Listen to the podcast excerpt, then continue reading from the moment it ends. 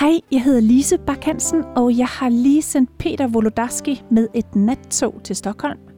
Han er chefredaktør på Dagens Nyheder, Sveriges største dagblad, og han øh, var her i aften i Dronningssalen for at tale med chefredaktør for Berlingske, Mette Østergaard. Og de talte om, hvordan de nordiske medier dækker tidens store spørgsmål om for eksempel Europa, klima og immigration.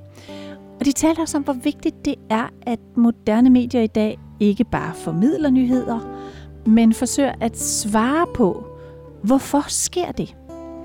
Arrangementet var en del af det Kongelige Biblioteks serie Europa på forsiden, hvor nuværende og tidligere chefredaktør i europæiske mediehuse fortæller om tidens journalistiske tendenser og rammer. Rigtig god fornøjelse.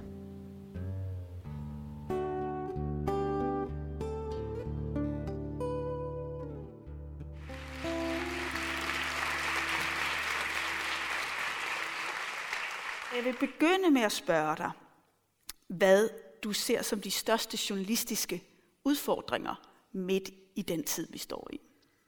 Alltså vi lever i en, en mycket eh, turbulent tid. Eh, den mest turbulenta tiden tror jag sen, ja man får väl gå tillbaka till 1989.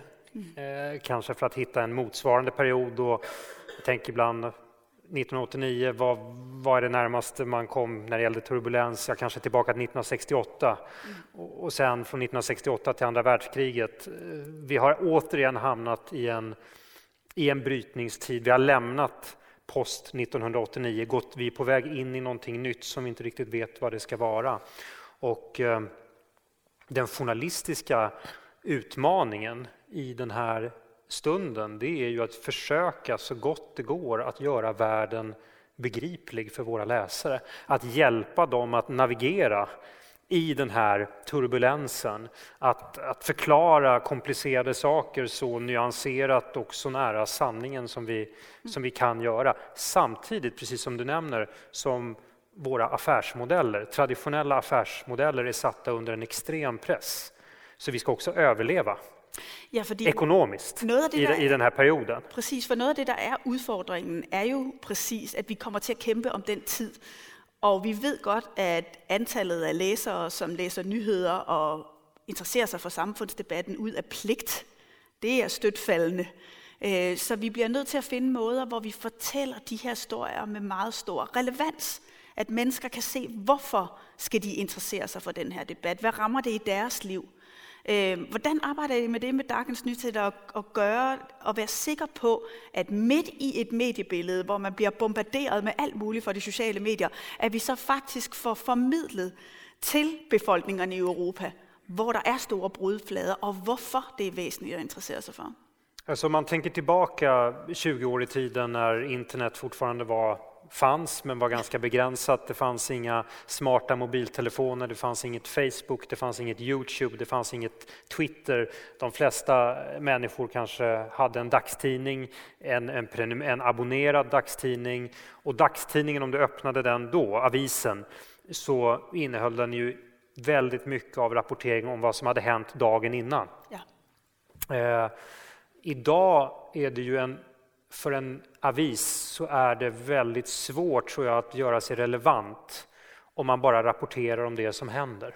Utan det finns en, en, en förväntan och tror jag en, en, en skyldighet från vår sida att i det här bruset av information som alla har tillgång till, eh, mer eller mindre, och, och nyheten som svävar fritt över sociala medier och över internet, så behöver vi bidra med förklaringsdjup och relevans. Så att den inriktning som under de åren som jag har kunnat påverka på Dagens Nyheter, som jag väldigt tydligt har sett för oss, det är ju att eh, bidra med samtidens viktigaste berättelser om vad är det egentligen som händer i våra samfund. Eh, det vi ser nu i till exempel i Malmö med brutalt gängvåld, sprängningar, skottlossningar. Varför är det så? Precis. Vilka är det som ligger bakom? Vad, alltså att gå längre, gå på djupet. Och när man går in i samtidens viktigaste frågor, de mest brännande frågorna, som kanske är de svåraste och mest kontroversiella frågorna, så upplever jag att intresset för journalistik är, kanske, är kanske större än någonsin. Nej, for vi har en opgave med dels at formidle, men det vi jo kan som etablerede medier, som alle andre, der bliver deres eget medie på Facebook eller andet, hvor de kan fortælle, hvad de ser og hvad de oplever. Vores opgave vil jo i høj grad være at bearbejde det. Og analysen og perspektivet og forklaringen, og som du siger, hvorfor sker det her, Varför? er jo en central opgave, i, øh, når Europa står i den tid, det gør i. Jag menar, vi gick på presskonferenser och rapporterade kanske dagen efter om vad som hade hänt. Det duger inte. Nej, alt for sent. Ingen nöjer sig med det. Ingen kommer vilja betala för det. Utan här måste vi bidra med någonting unikt, någonting kvalitativt som skiljer ut oss från det ganska skräniga och svåra att verifiera som vi ser på sociala medier. So sociala medier och journalistik är två olika saker. Det finns en sam samhörighet, ibland sammanfaller det, men journalistiken är en profession där vi har krav på oss som är speciella. Att saker och ting ska vara verifierbara, att vi ska eh, undersöka det vi gör väldigt noga, att det ska gå igenom en process av kvalitetskontroll. Så jag tror att det, det ser jag som viktigare, viktigare än på mycket länge för oss, för att skilja ut oss i det här bruset. Jeg vil også sige, at der er en pointe for os som etablerede medier med faktisk at øh, profilere os som en modpol til de sociale medier.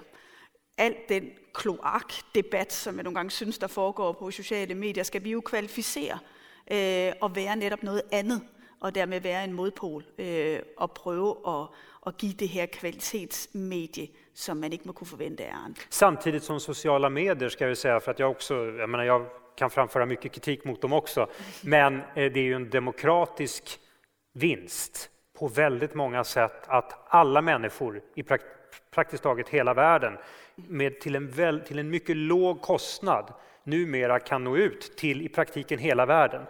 Hade Donald Trump blivit president utan Twitter? Ikke. Sannolikt inte. Hade Greta Thunberg blivit världens mäktigaste 16-åring utan Twitter?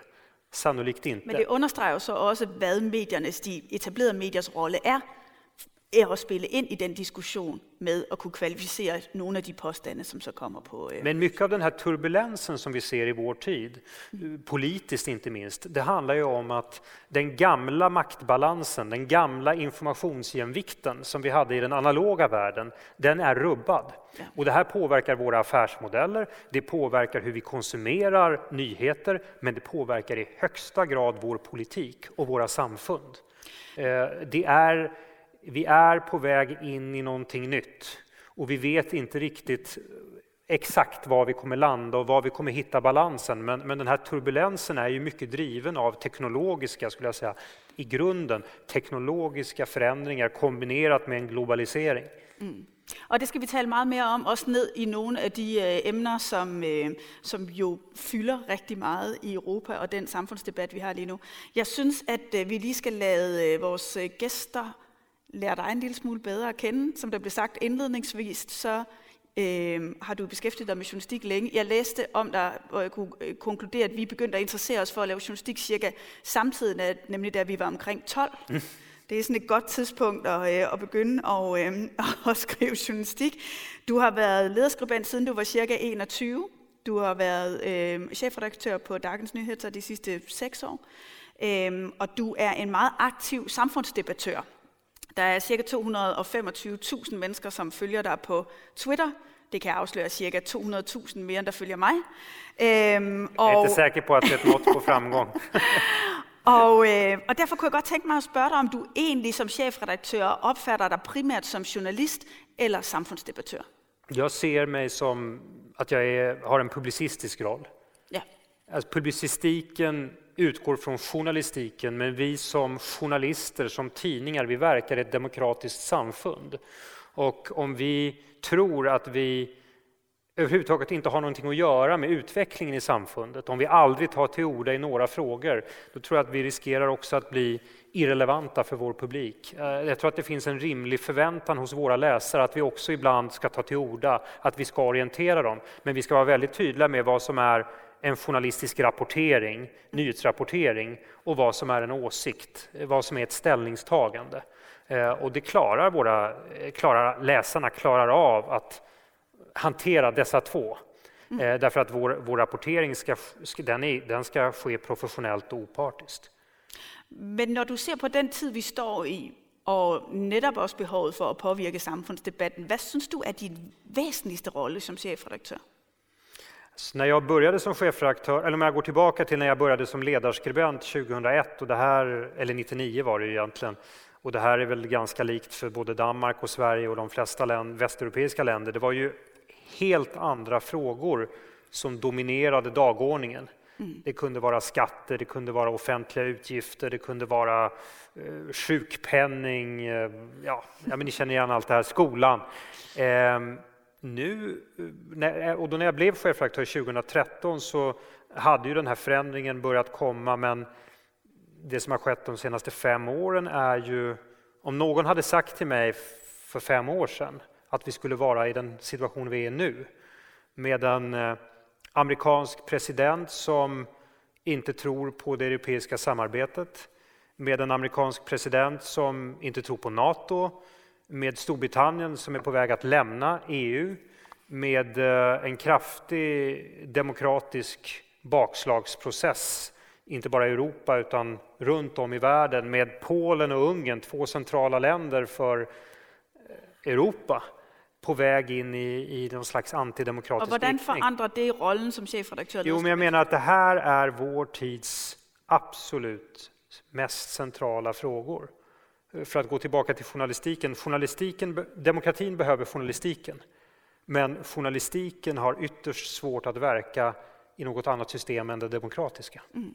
Och om vi är på väg att förlora demokratin i Europa, om den är på väg att glida ifrån oss, så finns det kanske inte någon annan fråga som är viktigare än den. Att förklara också för läsarna och för medborgare i samhället att det här är någonting som vi måste kämpa för, mm. om vi är på väg att förlora det. Jeg synes også, at jeg i hvert fald selv oplever, at der er øh, i, øh, i rollen som chefredaktør, der er to forskellige øh, grader af motivation. Der er det, som netop handler om at fortælle historier, forklare, hvad der sker i verden. Øhm, og så er der den motivation, som handler om at få skabt nogle medier, som er levedygtige, som kan overleve om 10, 15, 20, 30 år på grund af nogle af de beslutninger, vi tager nu. Mm. Så man kan overleve i en digital virkelighed, hvor det er en anden forretningsmodel, der skal være gældende. Og det er selvfølgelig en motivation, fordi vi netop mener, at der er brug for de frie, uafhængige medier i et stærkt demokrati.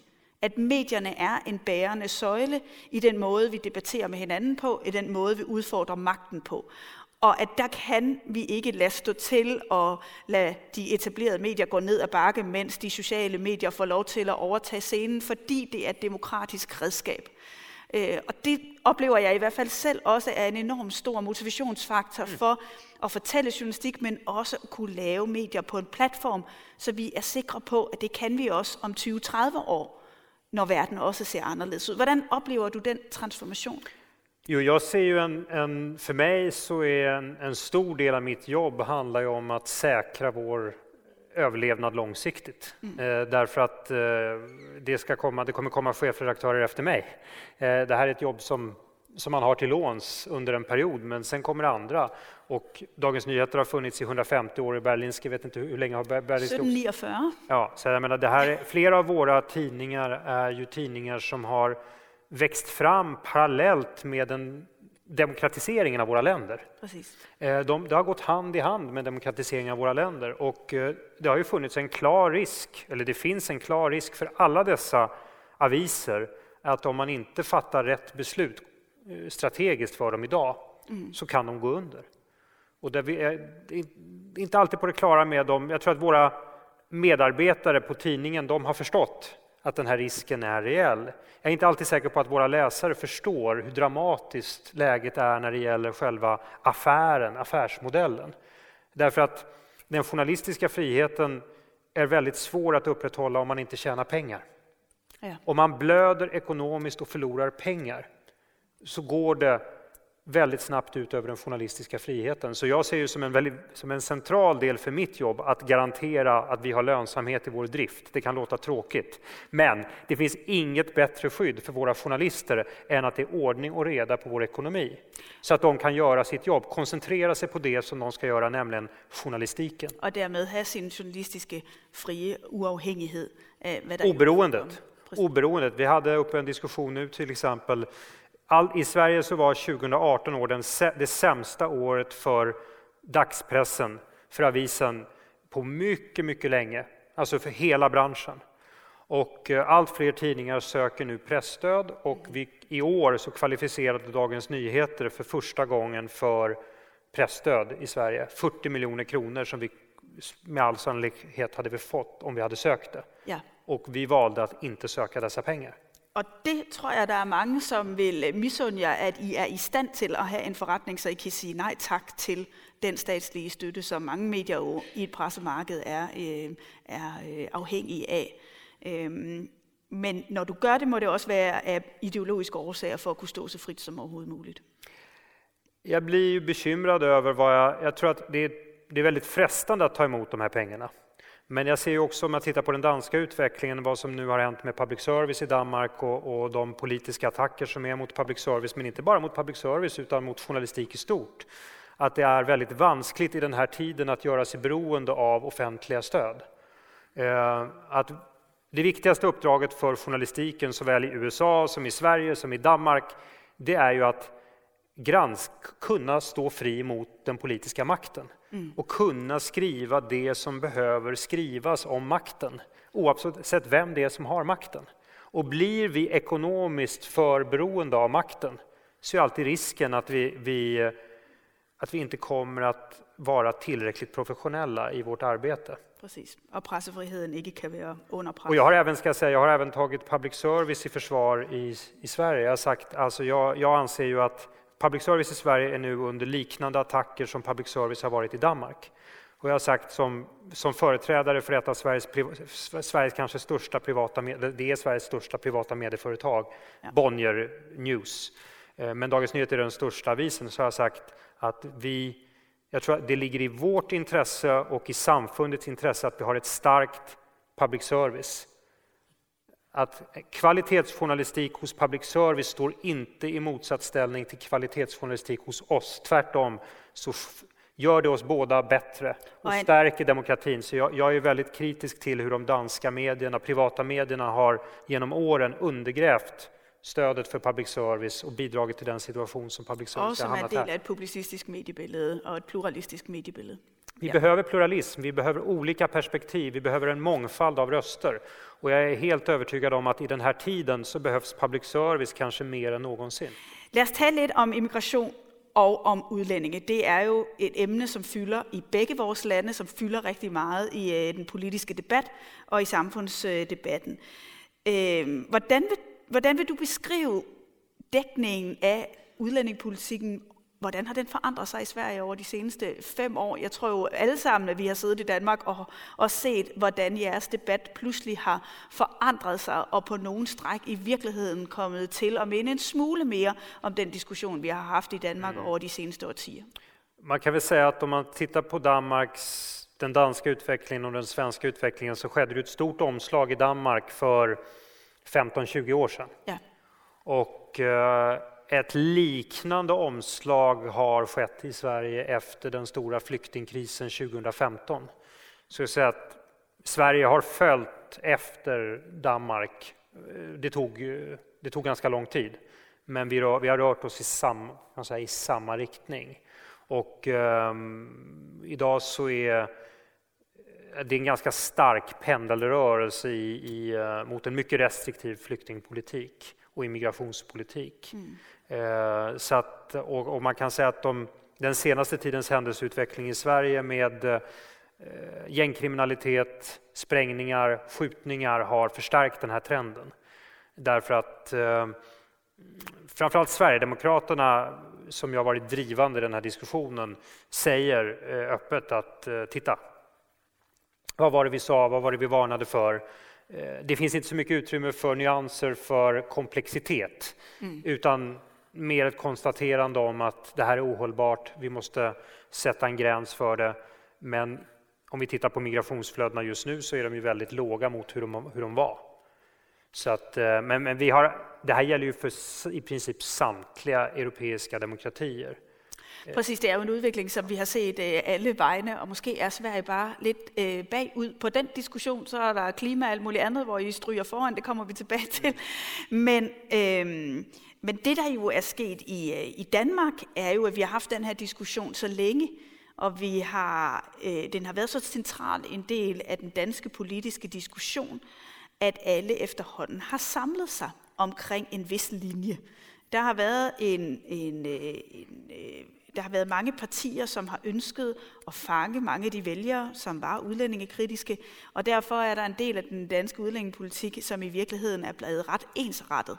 Dels blandt alle de borgerlige partier, men jo faktisk også blandt Socialdemokraterne. Mm. Og, og værdipolitik i Danmark har i meget lang tid været lige med udlændingepolitik, og vi har måske i mindre grad diskuteret frihedsrettigheder, liberale frihedsretter for individet. Kan du se, hvordan der er andre emner, som øh, bliver negligeret i højere grad i Sverige, fordi udlændingedebatten kommer til at være et dominerende tema? Altså det, vad, vad migrationsdiskussionen och utlänningsdiskussionen har framkallat i svensk politik mm. med då migrationskrisen 2015 som den stora katalysatorn, det är att den har ritat om det politiska landskapet i Sverige på ett eh, historiskt sätt där andra typer av konfliktlinjer plötsligt är de som, som visar sig. Nu kanske inte diskussionen handlar så mycket om storleken på migrationen längre, utan nu, nu handlar det mer om, om man kan säga, kultur och värderingskonflikter. Ja. Eh, som skär genom det politiska landskapet på ett annat sätt än de traditionella höger-vänsterfrågorna. Jag nämnde när jag började som ledarskribent, vi skrev mycket om skatter, om arbetsmarknadsregleringar och klassiska politiska spörsmål. Och, och nu ser vi en annan typ av konfliktyta, mer mellan öppenhet, eh, är det nationell, är det nationell konservatism som begynder ja, ja, det, det, det, det blåser i Sverige starka högervindar åt det nationella hållet. Eh, och vi ser framväxten av en ny slags koalition i svensk politik som vi inte har sett tidigare mellan Sverigedemokraterna, Moderaterna, Kristdemokraterna å ena sidan och eh, Liberalerna, Centerpartiet, Miljöpartiet, Socialdemokraterna, eh, Vänsterpartiet. Och det är ju en man kan ju för sig säga att det är en uppdelning som inte helt skiljer sig åt från den danska, där liberala, gröna, röda samlas på en kant och eh, de andra samlas på den andra. Eh, men menar, i Sverige har vi ju under hela efterkrigstiden levt med ett borgerligt block å ena sidan och ett socialistiskt block å den, å den andra sidan. Sen på 1980-talet så kom Miljöpartiet mm eh, som en ny spelare och till sist gick de ju åt vänster. Men, men det här är ju, om det här håller i sig, och det har vi ju tror jag alla skäl att tro, för att den här utvecklingen ser vi ju inte bara i Sverige utan vi ser den i många länder, västliga länder, Absolut. så har vi ett nytt politiskt landskap. Jag får lust till att øh, visa dig en annan forsida, om vi lige hopper till denne här. Nyamko Sabuni. Ja, som uh, jo er, nu er blevet leder af Liberalerne øh, som er flygtning oprindeligt fra Burundi, mm. øh, har været tidligere integrationsminister og ligestillingsminister. Hun skabte meget debat i sommer øh, med en stram udlændingepolitik og i virkeligheden en advarsel mod det multikulturelle samfund. Øh, og det var der jo en del liberale, der slog sig på, men de valgte, endte med at vælge hende som formand øh, og, og kunne gå ind på, på, en, øh, på den linje, som hun øh, stod for. Hvad, hvad betyder det, at man lige pludselig har et liberalt parti med en sådan formand? Det må också ge ett... ett øh, Precis, men det går inget bra för dem. Eh, de, de slits internt. Jag tror de vet inte riktigt vilken fot de ska stå på. Jag tycker generellt om man tittar på den politiska utvecklingen och det här, eh, vi ser det i Sverige, ser det inte minst i ett land som Frankrike, det är att de partier generellt som det går bra för nu, mm. det är de partier som är tydliga tydliga med vad de vill. Om ni tittar på det franska politiska, franska politiska landskapet så ser vi i princip att det är Marine Le Pen mot Emmanuel Macron. De traditionella två maktpartierna, socialistpartiet och, och de konservativa republikanerna, de är ju decimerade fullständigt. Och det är ju för att de har slitits internt med riktningen framåt. Det har varit väldigt oklart vad de står för och jag tror ju att vi kan mycket väl stå inför en liknande situation även i Sverige där Socialdemokraterna, Moderaterna, Liberalerna är ett sådant exempel också. Att om de inte riktigt vet vilken fot de ska stå på, vilket ben de ska stå på, så kommer de att krossas i den här utvecklingen. Och de tydliga är de som överlever. Vi ser også i Danmark, hvordan der er mange interne øh, partier, eller mange interne diskussioner i partierne, fordi man netop ikke helt ved, er det den nationalkonservative, er det den liberale retning, man skal tage. Det, der det jo også sker i den borgerlige blok især, er, at alle er enige om at i virkeligheden anlægge en ret nationalkonservativ mm. tone, så man kommer næsten til at slås om de, egen, de samme synspunkter, og på den måde udradere øh, sig selv. Nu havde vi jo et, et, øh, et skifte i magten i Danmark øh, lige før sommer, som jo i høj grad også var udtryk for, at der var nogle borgerlige partier, som lå i kamp med hinanden. Øh, fordi det at råbe højst, også råbe højst i medierne, det må vi jo også tage på sig, er den måde, man bryder igennem muren, og derfor kommer der nogle gange unødige konflikter, øh, fordi det handler om at profilere sig så præcist. Hvordan, hvordan, kan I, hvordan kan I se det i den hvad skal man sige, politiske tone i Sverige? Den är väldigt hög. Øh, Jag skulle säga att man får gå tillbaka till krisen på 1990-talet för att hitta någonting motsvarande. Det är, Eh, det är en ganska hetsk ton, det är eh, väldigt polariserat, eh, det är inte så mycket samförstånd, det är ehm, fiendebilder som målas upp, men jag tror att det är ett mått på tiden. Det är många som med rätta upplever att det är mycket som står på spel. Och det är mycket som står på spel. Alltså, det, det, när jag tänker vad ska hända om fem år, om tio år, om 20 år? Om, om, om jag ska ge det ärliga svaret, är jag säker på att vi kommer att ha en stabil demokratisk utveckling i Europa? Jag kan ju inte svara ja på den frågan. Eh, ser jag på utvecklingen av klimatfrågan till exempel, ja. den krisen, kommer den att lösas? Ja, det är svårt att se det just nu. Jag tycker att det, saknar en, eh, det saknas ledare på europeisk nivå som, som visar en väg framåt, som har en vision om vart vi vad vi ska ta den här kontinenten. Jag tycker det närmaste man kan komma i Europa är egentligen Emmanuel Macron i, i Frankrike. Han gjorde en intervju i med Economist i förra veckan. Som, den fick mycket uppmärksamhet för att han sa att vi, Europa står vid ett stup. Det är väldigt dramatiskt. Mm. Han sa att Nato är hjärndött.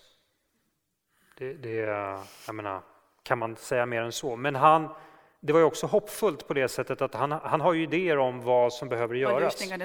Vilka lösningar som måste komma till stånd. Han pratade om eh, behovet av en europeisk eh, försvarsförmåga. Han pratade om ett tätare europeiskt samarbete inom den ekonomiska politiken. Ja. Han pratade om jämlikhet. Han pratade om, om att bekämpa klyftor. Han pratade om att ge möjligheter till alla. Men lyssnar man på politiker idag i Danmark, i Sverige, i andra europeiska länder så tycker jag att ett, ett stort problem som vi har är att man famlar, man släcker bränder här och nu. Men man har inte självförtroendet eller idéerna att säga vart ska våra samhällen, samfund ta vägen? Og der kan man, det er jo også en diskussion, som øh, handler om, hvad er, hvad er realiteterne, hvad er løsningerne, hvordan forholder vi os til reelle problemer, for eksempel omkring udlænding og immigration, mm. og hvor meget er en modreaktion, hvor meget er populisme, hvor meget er opbrud. Øhm, og et, øh, et emne, som jo i virkeligheden er billedet på det hele, er det næste, som øh, er Kaos står der der, mm som er en øh, forside, som handler om Brexit. Øhm, klart noget, som er med til at definere den euro, europæiske tid, som vi lever i lige nu. Det er historieskrivning, som vi står midt i lige nu. Øh, og med mine øjne er der i hvert fald ingen tvivl om, at Brexit er skadeligt for det europæiske projekt. Øh, det er det både i forhold til, hvor stærkt Europa står samlet sikkerhedspolitisk, politisk i forhold til andre internationale akser. Det er det selvfølgelig i forhold til økonomi og eksport, og selvfølgelig også i forhold til den europapolitiske diskussion, vi i øvrigt har. Men interessant er det selvfølgelig også, hvad Brexit gør ved vores diskussion om Europa. I Danmark har vi jo oplevet, at efter Brexit er der blevet færre EU-skeptikere. Mm. Altså det, at man som dansker kan se, at den konsekvens, der vil være af at forlade EU, er dramatisk og har nogle voldsomme konsekvenser, og derfor falder skepsisen. Og, og, Men har man börjat älska Europa? Man har nok aldrig rigtig elsket Europa, som man måske har i Sverige, i hvert fald ikke måske i samme grad. Men det man i hvert fald kan se er, at det er bedre at være med, end at ikke at være med. Ja. Andelen af dem, der synes, det er i hvert fall eh, historisk høj. Men jag är inte säker på att svenskarna älskar Europa heller. Utan att det är mer att vi fruktar här tror jag vi är väldigt, det är väldigt mycket likheter mellan Sverige och Danmark. Ibland i debatten så förstoras skillnader. Egentligen tycker jag den här eh, oförmågan mellan Sverige och Danmark att samarbeta, att den här spänningen som har funnits egentligen ända sedan Göran Perssons och Poul Nyrup Rasmussens tid, att den är, så, den är väldigt destruktiv. Därför att i grunden har vi samma utfordringar. Vi, vi, vi delar problem, eh, möjligheter. Eh, så är det ju mellan de nordiska länderna. Och Brexit är en tragedi. Brexit är en tragedi framför allt för Storbritannien, men det är en tragedi för oss också. Inte bara för det europeiska samar- samarbetet utan för oss som nationalstater. Det gör, världen mer det gör Europa mer sårbart. Det gör att det kommer skada handelsflöden. Eh, det kommer ställa till med väldigt mycket oreda och oförutsedda konsekvenser. Det här är ju som att dra ut en propp Ja. Och vad som kommer ut därifrån. Det vet vi inte och det vet allra minst Storbritannien Jeg själv. får, jeg får lyst til tage den næste forside deroppe, som er med i tårer, øh, som jo var fra dagen, hvor hun måtte øh, forlade øh, øh, premierministerposten og, øh, og efter en lang, hård kamp ligesom give sit øh, politiske liv. Men er der noget, er der noget godt for Europa ved det her? Øh, man kan sige, det der jo er lykkedes de europæiske lande, er trods alt at stå sammen om en forhandlingsproces i forhold til, hvordan man skulle håndtere Brexit. Men, men kan, du- kan du se noget godt ved Brexit? Ja, men det, det är som kineserna säger, att i varje kris finns en möjlighet. så att, så att det, det är möjligt att Europa skulle kunna utnyttja, eller har redan försökt att utnyttja den här mycket svåra situationen till att göra någonting Ja. eh, som är gott, som man kanske annars inte skulle gjort. Jag vet inte eh, om det är så det kommer bli. Macron i, i intervjun i Economist, han talar ju de termerna. Samtidigt så är det klart att eh, det räcker ju inte att, att opinionsmätningarna ser mer fördelaktiga ut när det gäller det europeiska samarbetet. Eh, vad konkret är det då vi ska göra? Kommer vi att fördjupa samarbetet? Nu, nu ehm, har vi en ny kommission i Europa, ett program som den kommissionen har lagt, lagt fram som jag tycker i grunden är, är vettigt. Men det jag fruktar är att vi, vi har inte väldigt mycket tid på oss. Ehm, och parallellt med det här så pågår, jag har mycket kontakter med Polen därför att jag, min familj kommer från Polen och jag pratar polska själv. Och det är ju chockerande att se hur snabbt saker och ting kan förändras till det sämre. Ja. Och det här är ju ett land, Polen, jag menar det är ju ett land som eh, det är väldigt nära. Det är väldigt nära och vi har mycket gemensamt.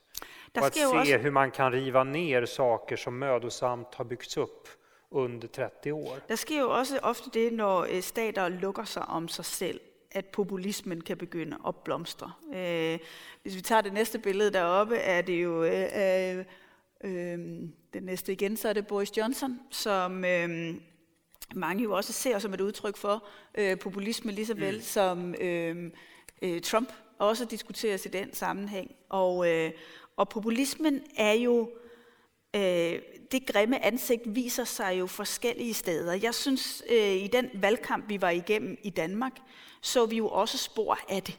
Øh, der er selvfølgelig den mere overfladiske populisme, som handler om at dele gaver ud uden, og der er nogen, der betaler regningen. Det er den populisme, der altid foregår i valgkampe. Men i Danmark så vi jo også fænomenet Rasmus Paludan, som ligger på den yderste højrefløj, der lige pludselig begyndte at etablere sig på det, som vi ser i den sådan klassiske definition af populisme, nemlig at være den, der siger, at han er i virkeligheden folkets stemme og går op mod de etablerede systemer og op mod eliten. Øhm, og det grynede jo pludselig i Danmark, øh, også til mangens forfærdelse over, at det her kunne ske. Men det, der jo heldigvis skete, da stemmerne så var talt op, det var i virkeligheden, at folk, etabler, altså, folk stemte på de gamle etablerede magtpartier. Man fik sat strøm, så at sige, til den politiske midte øh, i dansk politik, efter at det i virkeligheden i mange år også havde været nogle fløje, der havde dikteret, hvordan dansk politik skulle se ud. Øh, og det tror jeg, der for mange i Danmark også var en, en lettelse, at når vi gik så langt ud af tangenten, så blev der alligevel sagt stop, efter at der var nogle... Nu. Øh, nu. Men nästa, gång. Men nästa gång. Men præcis, og det er jo spørgsmålet om, hvad der kommer til at ske. Og nu nævnte du også tidligere, hvor er Sverige i forhold til den proces, vi har været igennem i Danmark? Skal man have et langt større Sverigesdemokraterne, øh, som kommer til at sidde på en grad af indflydelse, øh, før man kan have den modsatte reaktion? Altså, hvad, hvad tror du, det er for et, et politisk historisk billede, der tegner sig fremadrettet i, øh, i Sverige, når vi taler om den her grønne populisme, som vi ser mange steder i Europa? Alltså det vi bevittnar är ju en trend på global nivå som inte begränsar sig till de nordiska välfärdsstaterna. Men i grunden så frodas populismen i en känsla av osäkerhet ja. och otrygghet. Eh, varför söker sig människor till partier som utmålar syndabockar? Om det så är etablerade maktpartier eller makthavare eller flyktingar eller muslimer. Varför söker sig väljarna till sådana partier? Ja, min slutsats är att man upplever att ett stort missnöje med sakernas tillstånd. Man upplever en, en osäkerhet, en oro, eh, en, otrygg, en känsla av otrygghet. Och svaret på det här är klart man kan fördöma de här partierna. Men, men det verkliga politiska svaret är att komma till roten med de problem som människor upplever och att visa att man har svar på de frågor som människor ställer. Det är också många som känner sig avkopplade av den demokratiska samtal. Jo, men då, måste, men då måste de bjudas in. Det handlar ju om att, att, visa en öppenhet och att lyssna och att inte bara tala till människor utan tala med människor. Jag upplever att vi inom medierna har en ganska lik, på det sättet en ganska likartad utfodring. Alltså, alltså att i den gamla analoga världen så satt vi i våra hus och berättade för våra läsare hur saker och ting var. Ja, man sad i digit- elfenbenstårnet ja. og man vidste egentlig ikke, hvordan øh, læserne reagerede på vores journalistik. Det ved vi ju i hög grad I digitaliseringen, i den här nya miljön som vi lever i, så måste kommunikationen ske mycket mer jämnbördes. Mm. Du måste vara beredd att kliva ned. Du måste vara beredd att lyssna. Du måste vara beredd att möta de som kritiserar dig. Och eh, jag återvänder till Emmanuel Macron för att jag tycker det är spännande vad som hände efter hela den här turbulensen som var med de gula västarna förra våren. Han bjöd ju in efter det till samtal och han stod där. Han tog oj, otroligt mycket skit mot sig. Men han stod ju pall och visade att han kunde också hantera en sån situation. Och jag tror att politiskt ledarskap idag i mycket högre grad än tidigare måste handla om att att vara beredd att mötas. Mötet är viktigt. Mm. Det fysiska mötet med människor. Och också en, en, en vilja att, att ompröva ståndpunkter när man inser att man haft fel. Det behöver inte vara ett problem. Så jag tror att det, det, den här utvecklingen är inte ödesbunden. Det är inte så att vi rör oss ofrånkomligen åt ett visst håll och att det måste gå åt, åt fel håll. Det här kan vändas, men det är en utfodring som är historisk. Men vi har ju varit där förut. Men så lad os prøve at gå videre til det sidste store politiske emne, nemlig klima. For det er jo om noget... Snak om udfordring. Lige præcis, det er en kæmpe udfordring. Det er også et emne, som jo i høj grad er kommet på den politiske dagsorden, fordi der netop har været en folkelig bevægelse. Der har været et krav fra befolkningen om, at man tog det her seriøst. Der har været, øh, især blandt de unge, har der rejst sig en enorm, et enormt krav om handling. Vi taler om Greta-generationen. Har ni hørt talas om Greta? vi så, øh, hvordan øh, EP-valget jo i virkeligheden også var udtryk for, øh, at der var en grøn bølge hen over Europa. Vi så det i hvert fald også i forhold til det danske valg, at lige pludselig øh, var der en, et krav om, at man tog det her seriøst. Hvis jeg bare lige tager øh, den øh, næste forside op, så har vi sådan en øh, meget smuk gorilla, Øh, og øh, grund til, at jeg har taget den med, er jo selvfølgelig, fordi det handler øh, både om klima, det handler om biodiversitet, det handler om arternes udryddelse. Øh, og så har jeg også taget den med, fordi øh, meget skarpe aktier her i salen vil kunne se, at denne her forside er fra den 7. maj. Og det var den dag, der blev udskrevet folketingsvalg i Danmark. Og det der er jo også udtryk for, at ingen journalister havde forstået, at det var den dag, det skulle ske. For så var det nok ikke en gorilla, vi trods alt havde sat på forsiden. Øhm, så, så der kan man se, hvor opdateret vi var. Men temaet blev jo centralt i valgkampen. Øhm, og øh, hvis øh, Sverige er en 15-20 år bagefter Danmark i udlændingsspørgsmål, så er vi nok også en i hvert fald fem år bagefter, hvordan der bliver diskuteret klima i forhold til, hvor meget det fylder i Sverige. Kan du prøve at forklare for os, hvor, stor, hvor gennemsyrende klimadiskussionen er for den svenska offentliga debatten lige nu? Alltså jag tror att eftersom debatten i så hög utsträckning i Sverige handlar om eh, immigration och kriminalitet så är det egentligen bara ett ämne som kan konkurrera med det här och som har förutsättningar att slå ut allt annat och faktiskt dominera agendan. Och det är klimatdiskussionen. Mm. Och det här har kommit eh, de senaste två, tre åren. Och jag skulle säga att den stora förändringen som lite grann bäddade för Greta också, det var ju förra sommaren som ju var även här i Danmark såklart otroligt varm mm. och där vi i Sverige såg konsekvenser, inte minst för vår skog. Eh, som blev så synliga och påtagliga för människor med bränder runt om i Sverige. Som, Igen blev det mycket relevant. Plus det kom, man plötsligt kom den, man kunde för, jag tror att man på något sätt kunde föreställa sig själv vad kan det här leda till? Det blev greppbart. Jag tror att ett av klimat, en av klimatfrågans stora problem har varit att den har känts så abstrakt så långt borta från vår verklighet. Mm. CO2-utsläpp, det, det, är inte greppbart. De, de luktar inte ens de här utsläppen. De, de är doftlösa och, och, och, då blir de svåra att känslomässigt knyta an till. Men med den värmeböljan som, som vi såg så, så kom det mycket, mycket närmare. Och om man hade oroat sig tidigare och funderat på det tidigare så fick man nu den slutliga skjutsen åt, åt ett håll att nej, vi måste göra någonting. Och det är framförallt så är det drivet av de unga. Mm. Det är drivet av de unga. Jag, jag vet så många exempel på föräldrar nu som får höra från sina barn att nej, vi vill inte åka på flygsemester till Dubai. Nej. Vi vill, det är inte coolt att åka på sportlov till Mauritius. Det är inte det. Och, och så här lät det inte för bara några år sedan. Och det är klart att Greta är ju en eh, det är enastående vad hon har åstadkommit. Sverige har aldrig, det finns ingen svensk 16-åring som någonsin, jag vet inte om det finns någon europeisk 16-åring som någonsin har nått det globala genomslag som hon har, som hon har nått. Det är man. Sen ska ni komma ihåg att, jag vet inte hur det ser ut i Danmark, men hon är ju också brutalt angripen. Ofta från de här högerpopulistiska strömningarna. Mm.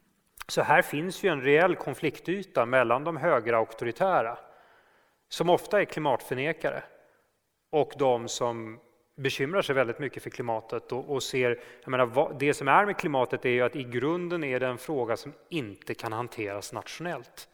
Den kan bara hanteras genom internationellt samarbete man, effektivt. Nationalstaten räcker inte. Mm. Ja, där kan man så ha diskussion om, om vi överhuvudtaget ska diskutera och bli ved med att diskutera om det er klimaskabt, eller vi netop bare skal fokusere mere på, hvad er handlingerne, hvad er øh, løsningerne, når vi øh, diskuterer det her. Det er jo noget af det, som, som man også diskuterer i Danmark, også i forhold til noget af Greta Thunbergs øh, argumentationer og retorik, som er meget sort, altså som er at tale verden ned i et hul, og at der er, øh, det, det er et meget, meget sort fremtid, som vi ser ind i. Men hun henviser til vetenskapen. Jag tycker ändå att i grunden vad Greta Thunberg gör är ju att referera till forskning. Och det kan man ju kun vara enig i, att det är nödvändigt att man står på ett faktuellt grundlag. Spørgsmålet är vad handlingen så är och vad journalistiken har i den rollen. Fordi jag vill ju mene, att vi jo også har en enorm stor forpligtelse till att diskutera det, der skal ske fremadrettet. Vad är klimaløsningerne? Vad är det för en teknologi, der skal gøre, at vi bevæger oss fremad i det her store problem, som vi er. Har, har man i Sverige øh, for, har man nok fokus på, hvad der er løsningerne, eller er man det, det, meget på hvad dommedagsprofeti? Nej, alltså, vi har ju en stor inrikespolitisk diskussion som väl inte pågår i Danmark på samma sätt kring kärnkraft. Mm. Där det finns en, en stark opinion, framförallt till höger, som ofta är klimatskeptisk, men de säger i princip att lösningen på klimatfrågan, den, den effektivaste politik, klimatpolitiken som Sverige kan bedriva, det är att bygga ut kärnkraften. Så att jag vet inte om Barsebäck kommer att återstartas igen, men om Sverigedemokraterna får bestämma. Men någon här kanske har en synpunkt på det. Men, men, men det är högerns svar just nu på eh, klimatfrågan, om de bryr sig om det. Ehm, men jag tror att varje land behöver göra sitt. Men, och det är mycket praktiska saker som, som kan göras. Jag menar, en sån sak som jag retar mig, har retat mig enormt på är det här faktum att det inte går att åka tåg till kontinenten längre. Det går ju inte från Danmark heller, på ett, alla nattåg är, är nedlagda. Det går inte att åka från Köpenhamn heller med nattåg. Nej, du ska med nattåget från Lund? Ja, jag ska åka, det går ett nattåg från Malmö till Stockholm. Det går inget nattåg från Stockholm till Hamburg eller från Stockholm till Paris eller Stockholm till Bryssel eller Stockholm till Rom. Det gjorde det ju förr i tiden. Mm. Så att här har utvecklingen på något sätt vridits tillbaka, alltså den går ju inte framåt. Men när du nu ska ta tåget hem i natt istället för att flyga, är det så för att du själv är blivit klimataktivist? Nej, utan eh, faktum är att jag, eh, jag tillhörde dem som min familj kommer från Polen som jag nämnde och i samband med en antisemitisk våg 1968 så spreds den över Europa, eh, Israel, USA och, eh, vi hamnade i Sverige. Och, så jag har ju rest mycket som barn i Europa och då reste vi med tåg för att det var det billigaste sättet att resa på den tiden. Eh, sen kom avregleringen av flyget och det blev billigt att flyga och jag under de första åren där på 2000-talet så var jag en stor entusiast av lågprisflyget därför att inte så mycket av miljöhänsyn, för jag brydde mig inte så mycket om miljön, utan mer för att jag såg den demokratiska vinsten av att binda samman människor. Det var ju ett folkflyg. Men det är klart, med insikten om vad klimatet gör med oss och de stora risker som finns så är det ju i valet mellan att flyga och att åka tåg inrikes i Sverige så går det i princip inte att motivera att flyga. Det är sådana enormt stora skillnader i utsläpp. Men det måste också vara en bevægelse eller en uppfattelse eller en kultur som har flyttat sig extremt hurtigt i Sverige. Ja, men jag ser att det här är, det är ju inte bara i Sverige som den här opinionen finns. Den finns, jag är övertygad om, bland er som sitter här, att det är många som funderar på de här frågorna. Bestämt. Och eh, nu åkte jag med tåget, jag, menar, jag flyger ju fortfarande också, flyget är jätteviktigt, men om det går att åka tåg så väljer jag tåget. Och jag tog tåget från Stockholm till Köpenhamn fem timmar, men jag satt ju och jobbade på tåget, det var väldigt bekvämt. Så jag, jag, jag Tåget det är mycket en, en, inställningsfråga. Om man, om man ger tåget en chans så upptäcker man att tåget har många, många fördelar. Jag frågar också för eh, tror du det är nödvändigt att i, i klimatdiskussionen i verkligheten som media att agera aktivistiskt? Nej men, nej, men alltså vad jag mötte som chefredaktör de senaste åren var väldigt mycket frågor från våra läsare om varför skriver vi så mycket om resmål långt borta? Mm. Varför skriver vi bara om flyg? Varför uppmuntrar vi till weekendresor i Dubai som jag sa? Det, det är ju, det är en, de frågorna ställdes till mig från våra läsare och jag hade inget riktigt bra svar på det. Och, ehm, och då funderade jag på vad vi skulle kunna göra. Jag funderade mycket på det här med varför går det inga tåg till kontinenten längre? Nattåg till kontinenten. Och då kom jag på idén om att eh, ja, men vi kanske skulle hyra ett tåg och ta våra abonnenter till, på en resa till Venedig. Ja. Lite galen idé, eller hur? och alla sa att det här går inte, det är omöjligt. Och jag är, så, jag är av det slaget, jag tycker om att när vi kan göra saker som är omöjliga och visa att det faktiskt är möjligt. Så vi undersökte om det gick att hyra ett tåg, chartra ett tåg för att göra det här. Och vi hittade ett bolag i Tyskland som kunde ställa upp med tåg. Så i slutet av augusti, början av september så tog vi 700 abonnenter på Dagens Nyheter på en resa som gick från Stockholm via Berlin, Bolzano ner till biennalen i Venedig. Och ombord så var journalister på DN som höll föredrag och den här resan pågick i en vecka och eh, det var ett fantastiskt, eh, fantastiskt lyckat arrangemang. Var det aktivistiskt? Jag skulle säga att det var en förlängning av vår journalistik. Mm. Journalistiken sker i tidningen, i den tryckta avisen, den sker på, i mobiltelefonen, men den sker också genom möten. Det här var ett möte där vi dessutom fick uppleva Europa och kunde diskutera vår tids stora frågor. Är det fel? Eh, jag kan inte se något mer meningsfullt sätt än att använda en, en, en tidning på ett modernt sätt till. Nej. Men det är ju där, hvor man begynder at bevæge sig ind i den gråzone om ens roll som, som chefredaktör, som journalist, er at påvirke en dagsorden i en særlig retning, eller om man forholder sig netop mere til der, hvor man diskuterer. Fordi det, som vi jo også må forholde os til som journalister, er, hvordan vi hele tiden også forholder os kritisk til den klimadäckning och den klimatdiskussion där Det ska är. vi göra samtidigt. Det ska vi göra samtidigt, men vi är ju en samfundsaktör, det får vi inte glömma bort. Mm. Uh, och jag tycker att om jag menar, ser tillbaka i Sverige på vilka, vilka chefredaktörer historiskt är det vi talar om eller som vi kommer ihåg, ja, det är ju ändå chefredaktörer, publicister som på något sätt har bidragit med någonting i samfundet. Eh, och också ibland tagit till orda. I Danmark, jag menar Herbert Pundik eller Töger Seidenfaden, eller var de tysta om sin tids stora frågor? Ja. Det var de ju inte. Eh, så, att, så att jag tror att vi, det är otroligt viktigt att i nyhetsrapporteringen behålla det kritiska perspektivet, att sträva efter opartiskhet, att bjuda in så många röster som möjligt. Men det hindrar inte att vi som avis också kan bidra med någonting mm. och att också ta ställning för vissa saker. Jeg får lyst til at vise dig en, øh, en af de sidste øh, forsider, jeg har øh, taget med, som handler om diskussionen mellem velfærd eller klima. Altså diskussion om, der er trods alt stadigvæk en prioriteringsdiskussion, også når vi taler klima. Jeg tror, vi alle sammen gerne vil have, at der var penge til det hele, mm. øh, men at vi også stadigvæk øh, vi, vi vil nødig undvære en god behandling på sygehuset, fordi der skal stilles vindmøller op, for nu at sige det sådan lidt groft. Men det er jo en diskussion, at der ikke nødvendigvis er penge til det hele.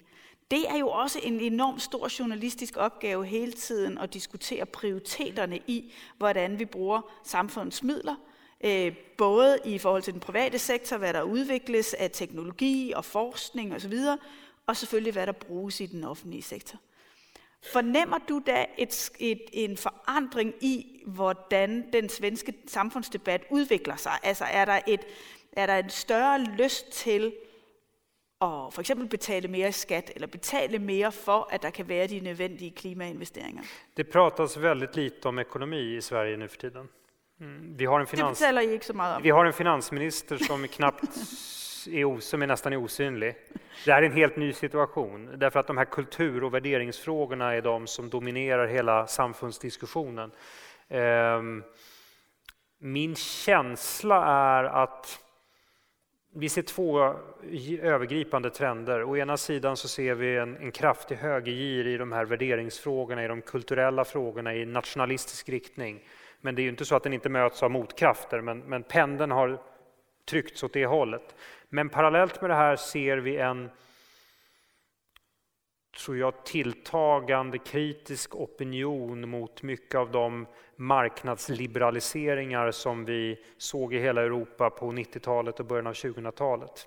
Men det är intressant att man inte diskuterar ekonomi mer på ett tidspunkt hvor svensk ekonomi men inte under, har det men under, yt, men under ytan, under ytan så du, du visade ett antal första sidor där det talades om privatiseringar i välfärdssektorn. Ja. Um, vi ser en tilltagande kritik, inte minst mot privatiseringen av vårt skolväsende. I Sverige har ju skett en långtgående förändring av skolväsendet med väldigt många privata skolor där man ser hur det man ser effekter av det nu som, som eh, undergräver tilltron till hela den reformen. Så att, så att väljarkåren går liksom åt lite olika håll samtidigt. Jag tror att den går åt vänster, är på väg åt vänster i ekonomiska frågor ja. samtidigt som den är på väg åt höger i de här värderingsfrågorna. Ehm, sen är frågan om våra partier har fångat upp det här.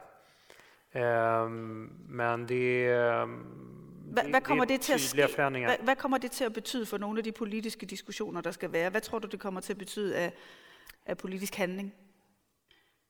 Jag tror att det är stopp för många av avregleringsvågen är över. Jag tror att det egentligen som blev den stora brytpunkten i Sverige och på många andra ställen var finanskrisen 2009-2010. Och också en känsla av att våra samhällen, att klyftorna i våra samhällen har växt, mm. att otryggheten har ökat, att klasskillnaderna är större än tidigare. Och att det finns ett behov av politiska svar på det här. Men en oenighet om vad de svaren ska vara. När vi står och kigger in på Sverige... Känner du igen det här från Danmark? Um, jeg tror, der er netop er et enormt behov for at, øh, at netop finde svar, og også finde uh, de prioriteringer, som er nødvendige. Um, Og det, som vi desværre ser, når vi, når vi kan se, at der er en, for eksempel sådan en grønende populisme, så er det jo også fordi, at der er nogle skæld og en, og en sammenhængskraft, som ikke er så stor, øh, som den har været tidligere. Og det kan vi jo også diskutere ud fra et medieperspektiv, at vi har ikke de store øh, medier, der går på tværs af alle befolkningsgrupper længere. Vi har mennesker, der, der orienterer sig forskellige steder, alt efter hvor deres egen overbevisning er. Så den fælles offentlighed, den fælles samtale, er i, er i et opbrud. Og det tror jeg også giver sig netop til udtryk i, hvor er der særinteresser, og dem dyrker man, og dem dyrker man i højere grad i ekokamre, end man måske gjorde tidligere. Det har ju varit ett skäl till varför, att jag, varför jag tror att public service-medierna spelar en vikt, väldigt viktig roll. Att det här demokratiska torget, mm. där väldigt många, så många som möjligt kan samlas och diskutera gemensamt. Det har ett stort värde. Jag, menar, jag vill inte tillbaka till den tid där vi hade en tv-kanal i Sverige.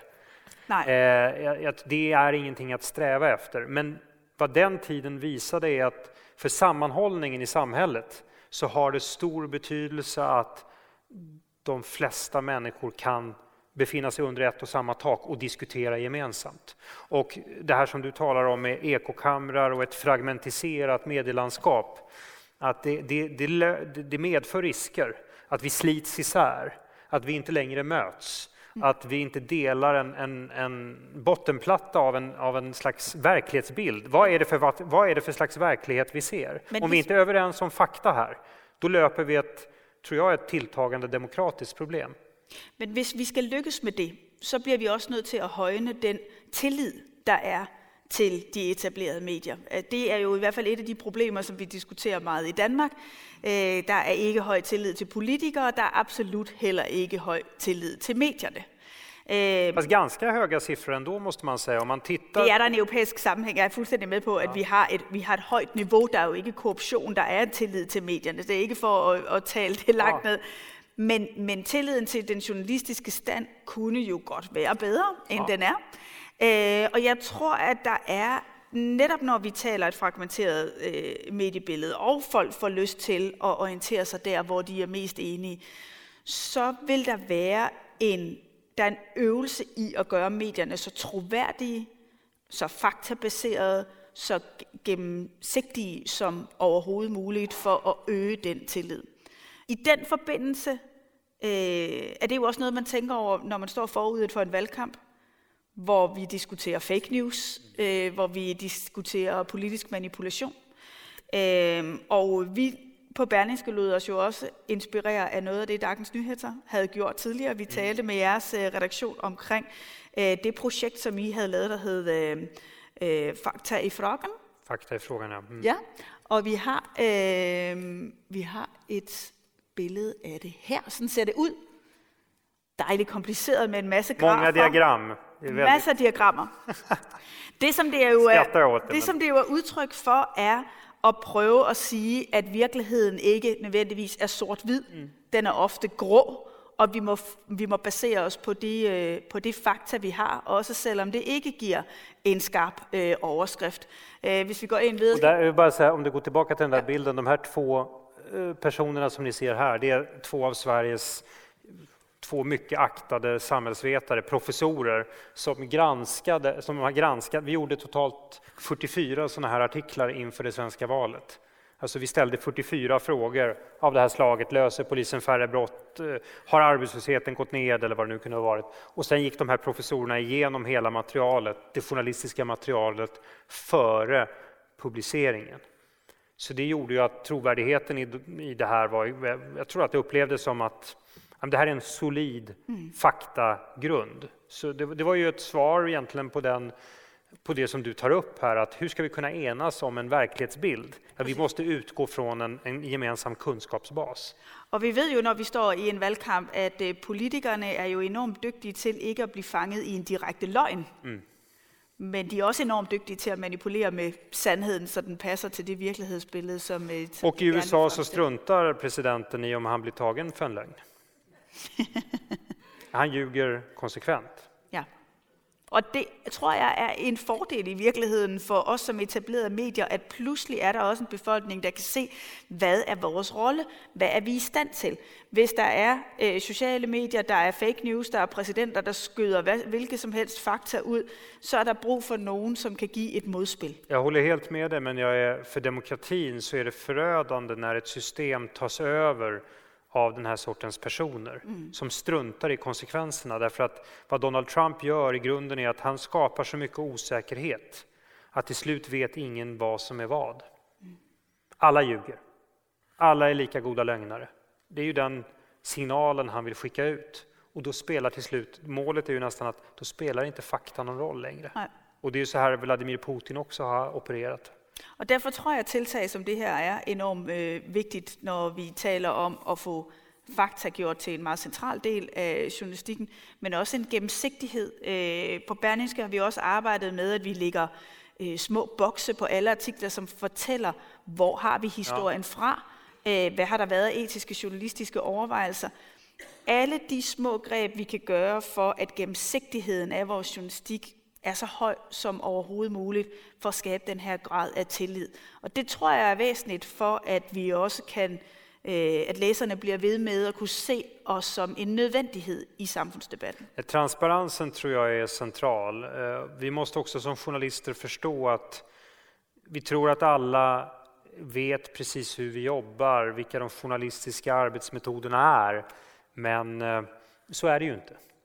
Så att en, en viktig uppgift för oss nu är ju att, precis som ni, ni då har gjort, att förklara hur gick det här arbetet med det här reportaget till? Mm. Kan inte ta det för givet. Ind, når vi også taler om tillid, så der jo også diskussionen om tilliden til politikerne.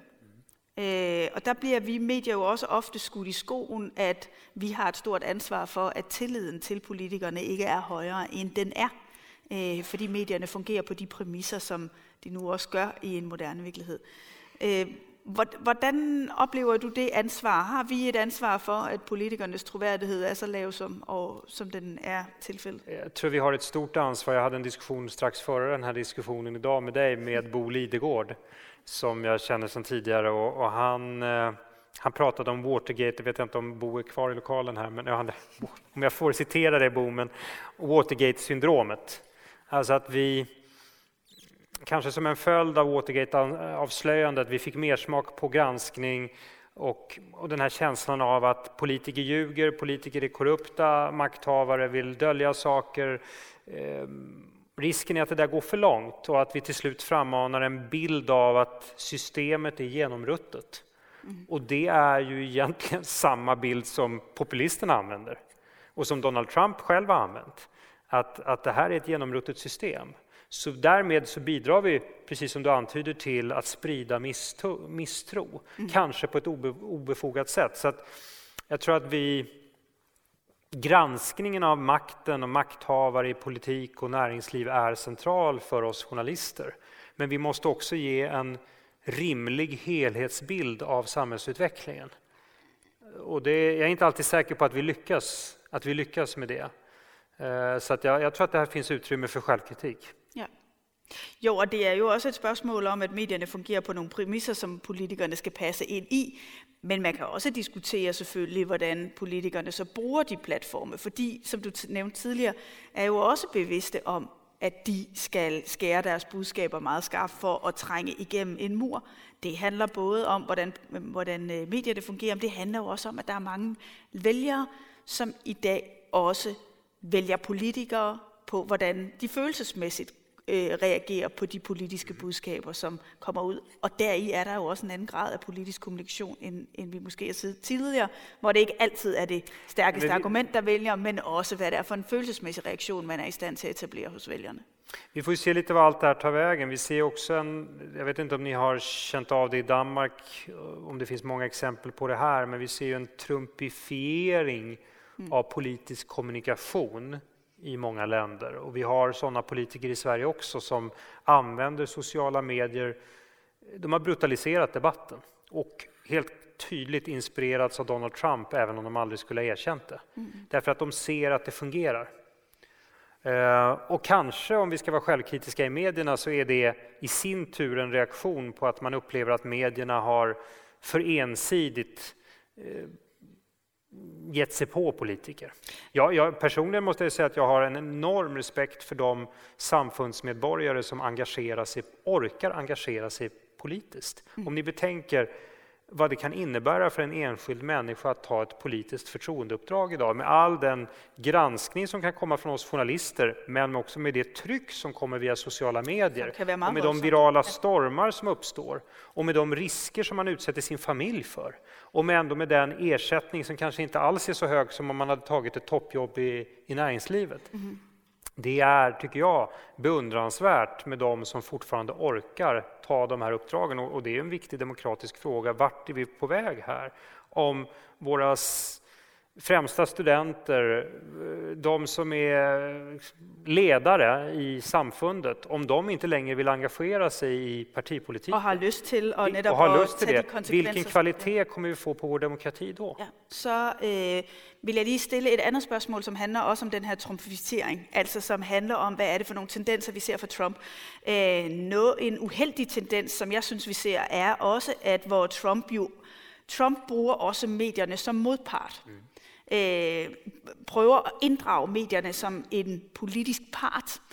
Øh, og jeg vil sige, jeg synes, vi, vi har set nogle enkelte tendenser til det i Danmark, hvor der er politikere, som har udtalt sig kritisk om medierne generelt. Øh, og vi tager altid den konkrete kritik, der kan være af vores journalistik, men hvis man som politiker begynder at kritisere de etablerede medier over en kamp for ikke at kunne øh, leverer en fornuftig samfundsdebat, så synes jeg, det er et demokratisk problem, om medierne bliver en let skydeskive i en politisk debat, fordi det er medierne, der ikke har forstået noget af det, og, og på den måde kan man hurtigt øhm, komme til at få en politisk modstander og ønske at få det i medierne. Har du oplevet det i en svensk kontekst, at Absolut. der er politikere, som synes, Har ni hört talas om Hanif Bali? Vet ni vem det är? Det är en ung moderat politiker som är väldigt aktiv på Facebook och Twitter. Och han har poserat med vapen, automatvapen. Eh, han sa att det var ett skämt mot Dagens Nyheter. Som ett exempel. Men det är extremt obehagligt och jag förstår simpelthen inte vad demokratiskt han får tusentals likes. Han får tusentals likes och partiledningen blir rädd för honom. Mm. Eh, därför att partiledningen är inte lika skicklig på sociala medier. Det här, eh, vad Trump visade var att man kan göra så här. Och det är, eh, det är ett potent vapen. Och, men jag ska säga, ytterst är det här en ledarskapsfråga för alla som leder organisationer, partier, eh, tidningar, civila organisationer. Vad för sorts samfund vill vi ha? Hur vill vi tala med varandra? Och som också är ett gott argument för varför medierna ska stå så trovärdiga som överhuvudtaget ja. Men vad gör, man när, vad gör man när en politiker poserar på det sättet? Eh, det som det ledde till i Sverige var att Tidningsutgivarna, som är branschorganisationen, gick ut och kritiserade Moderata samlingspartiet skarpt och fick till stånd ett eh, möte med partisekreteraren. Hanif Bali har tagit time-out från Twitter ett antal gånger, men nu är han tillbaka igen. Alltså jag tror att han, han upplever att han, han får så mycket applåder från sin hejaklack att det spelar ingen roll om man... Det är också en reaktion mot eliten, där ja, pressen blir observerad som en del av eliten och därför eh, kan man netop få poäng vid att komma med man kan vinna i, den här, I det här klimatet kan man vinna politiska poäng på det. Jag tror för oss inom medierna så är det väldigt viktigt att hålla huvudet kallt och behålla vår professionalism. Och inte spela in i det här, utan att fortsätta att göra jobbet. För jag tror att ett mål med de här attackerna, det är att få oss ur balans. Det är att få oss att glömma vad det egentligen är vi gör och att bli rädda för att granska till exempel eller skriva om honom för att man då får problem. Och här har vi ett stort, tror jag, en, en, ett potentiellt växande problem med journalistisk självcensur. Att man är rädd för stormar i sociala medier och därmed undviker vissa personer eller vissa ämnen och det är förödande. Det är Nu kan jag se att klockan är 21.30 och du ska nå tåg.